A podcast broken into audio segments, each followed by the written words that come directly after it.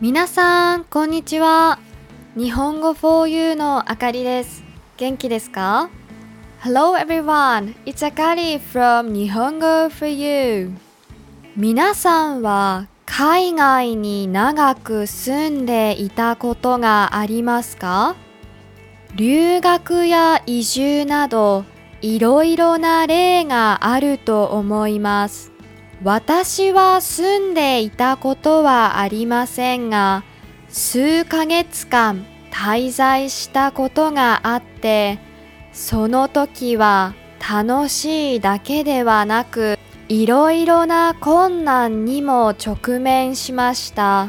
また、日本に住んでいる私の生徒さんからも苦労しているという話を時々聞きます。そこで今日は異文化との関わり方についてお話ししようと思います。人が自分とは違う文化に触れた時よく起こるのがカルチャーショックです。これは異文化に入ってすぐではなく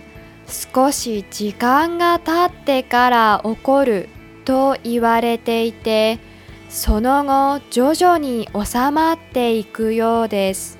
気持ちの変化の曲線をアルファベットの形になぞらえて U カーブ W カーブと言ったりします。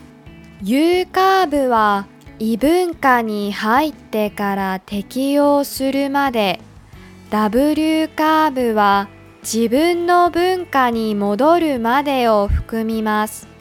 実はカルチャーショックそのものはあまり問題ではないと言われているんです。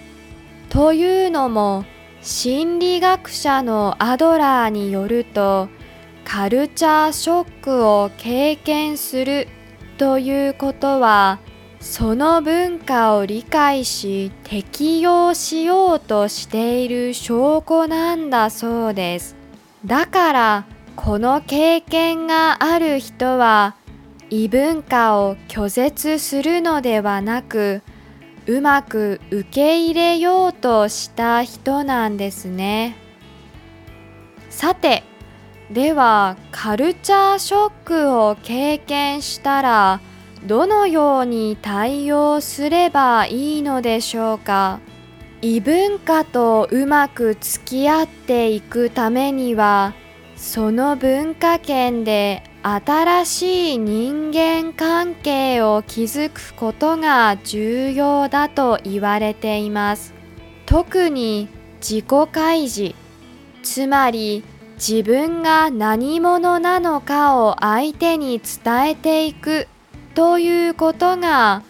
異文化に適応した新しい自分になるために必要なんだそうです。言うは安く行うは形しですが